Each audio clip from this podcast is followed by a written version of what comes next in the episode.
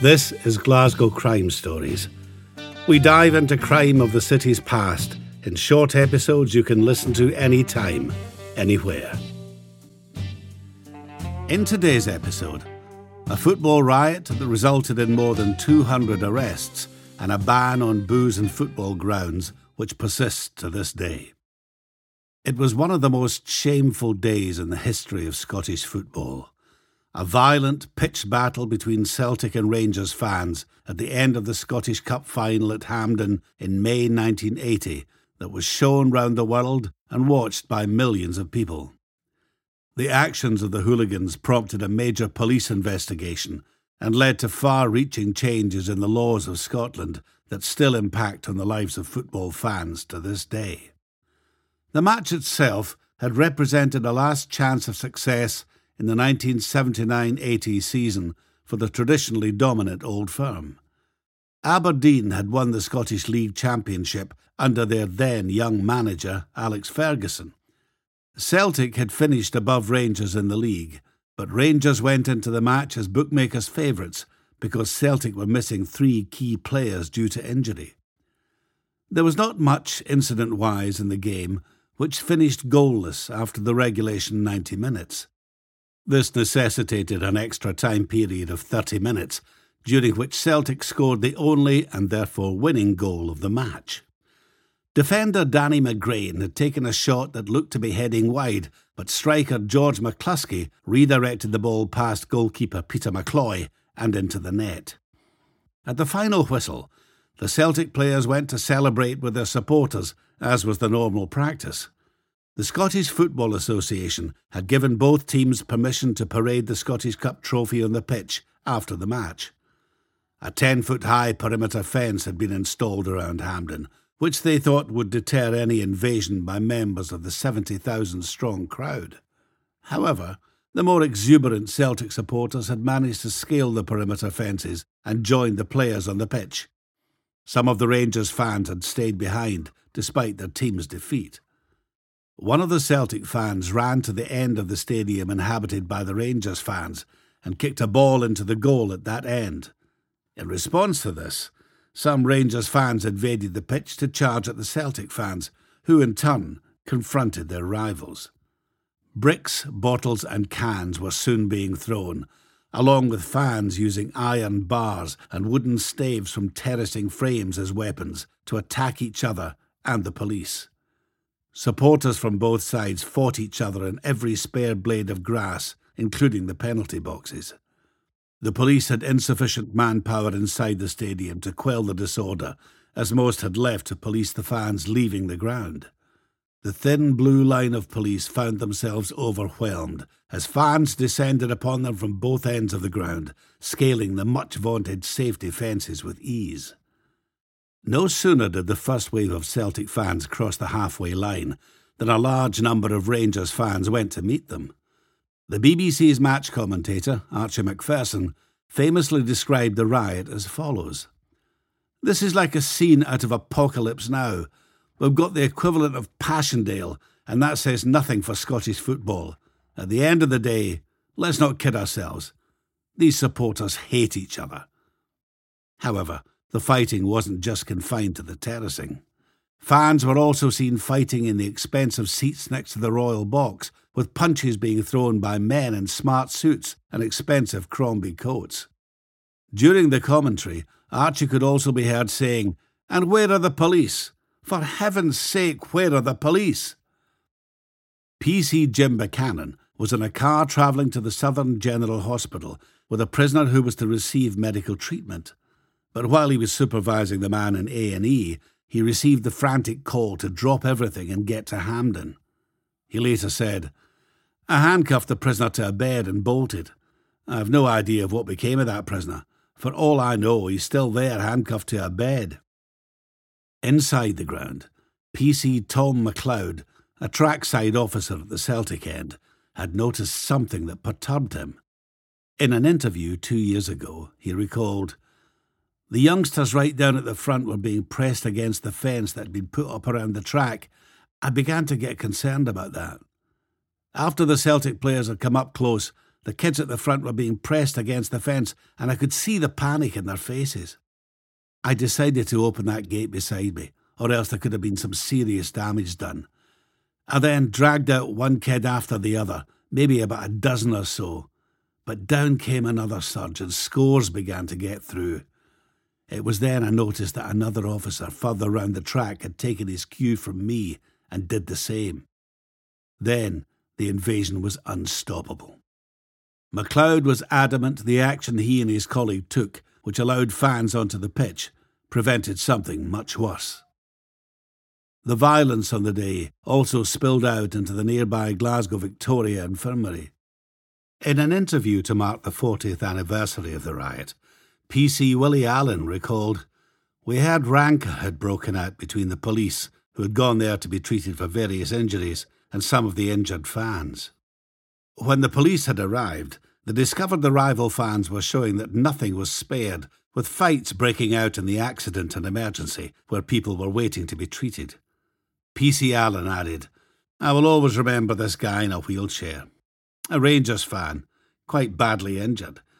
He wheeled himself across towards a Celtic supporter who was lying in a mobile stretcher and started to knock lumps out of him.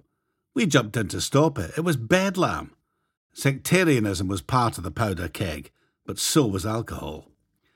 At that time, supporters used to take their carryouts into the ground, and large glass cider and wine bottles would be thrown between rival fans, often causing serious injuries. Derek Johnstone, who had played in the match for Rangers, had gradually become aware of something going on outside and went upstairs to the Hampden presentation area to look out on the milling throngs. He later recalled, I actually started to worry watching it.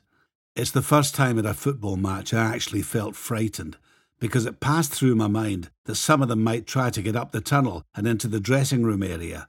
I barely saw a policeman among the crowd. However, all that was about to change with the arrival of the mounted branch, who had begun the return journey to the stables at Pollok Park. There were about twelve horses on duty that day before the start of the game two hours earlier. They had been dispersed around Mount Florida to help with the crowds arriving for the game and to keep rival fan groups separated. PC Elaine Moody was just 22 when she found herself at the centre of the post match chaos and became an unwitting hero of the hour. Elaine, who was riding a white horse called Ballantrae, famously managed to clear many of the hooligans off the pitch. It was one of the most enduring images of the violence a lone woman on a horse taking on the unruly mob. On a Radio Scotland documentary in 2010, Elaine recalled how her first feeling was one of fear and also nervous laughter at the thought of going onto the pitch with her horse. She added, I remember standing at the exit.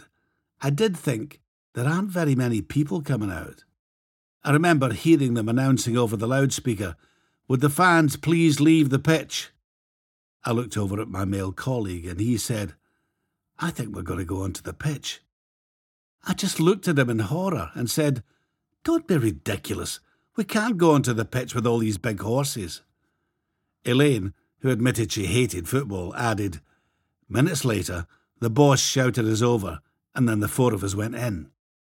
I looked up, and the sky was absolutely full of missiles it looked as if it was raining bottles, cans, bricks, toilet rolls, everything. The first moments were fear.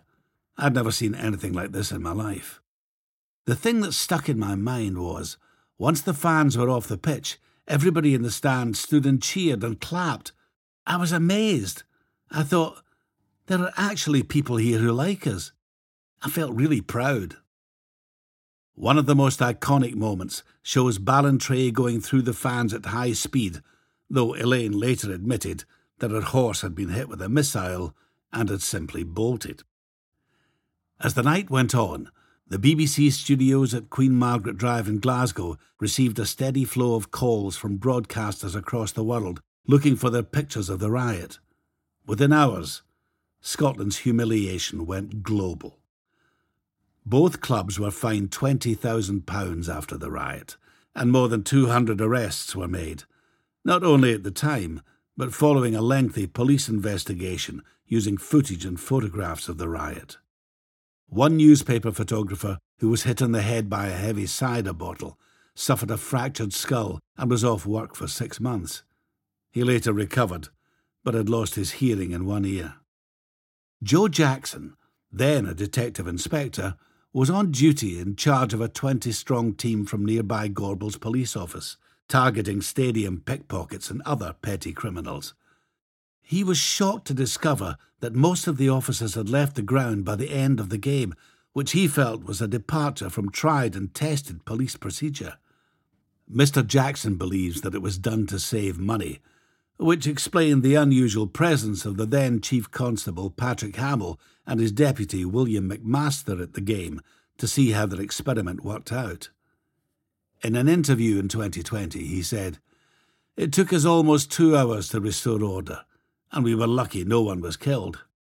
I remember speaking to Mr. Hamill and Mr. McMaster on the pitch once it calmed down afterwards, and they were both as white as sheets. Had anyone died that day, there would have been a public inquiry, and the careers and reputations would have been in tatters. The same police who had just left the stadium had to be summoned back into the ground to control the baying mob. Mr. Jackson added, It was too late by then.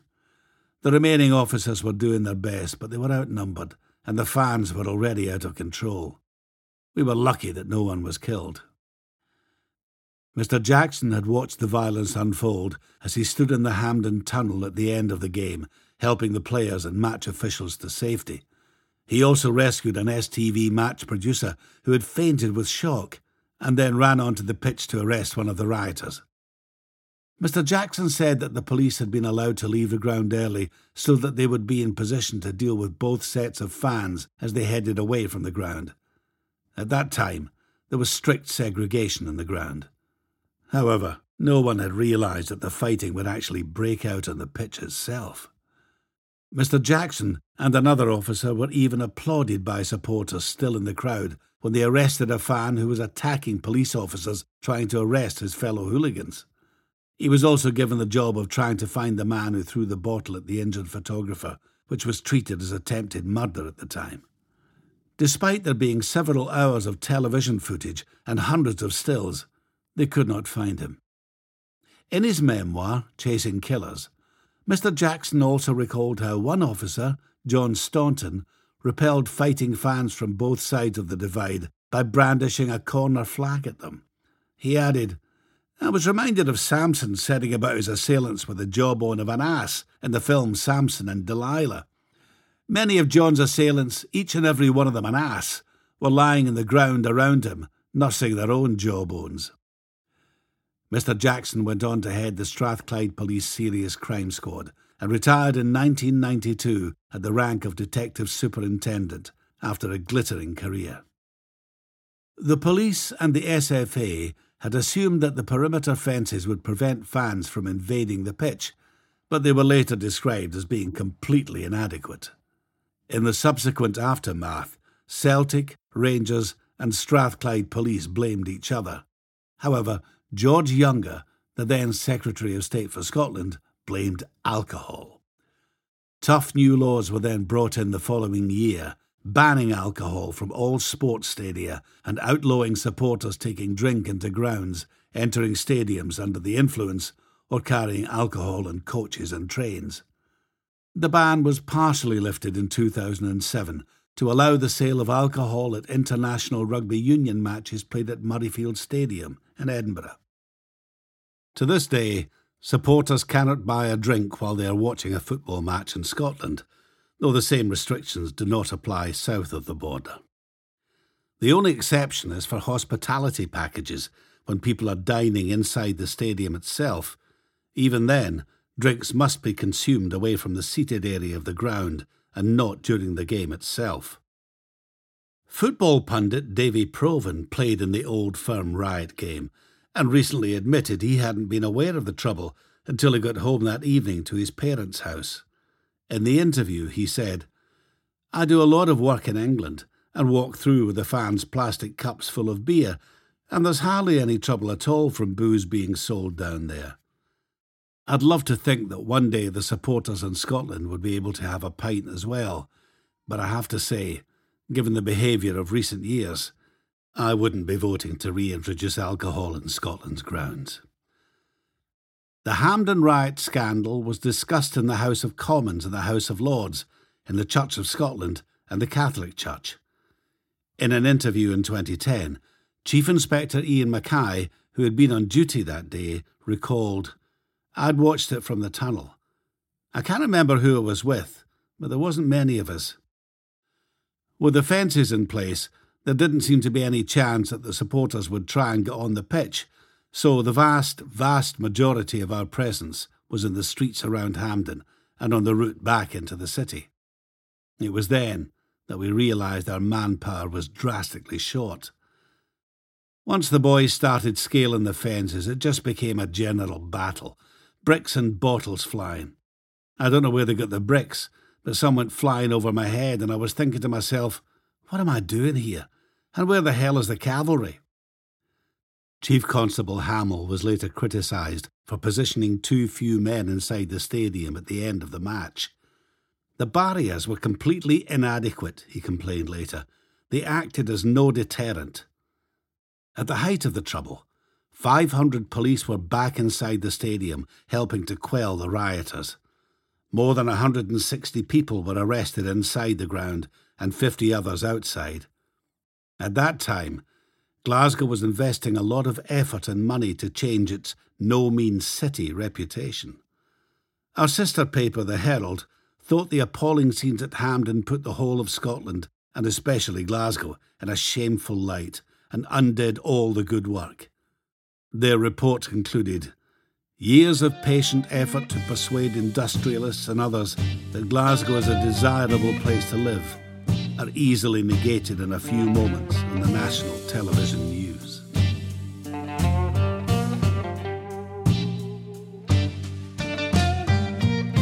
This podcast was brought to you by the Glasgow Times. With a digital subscription, you can access our exclusive, insightful, and trustworthy local news from just £2 for two months. We are also currently offering 20% off our annual rate with the code GlasgowPod22. This offer is for new subscribers only and is only available with the promotional code given in this podcast. Subscriptions will renew at the standard rates unless cancelled.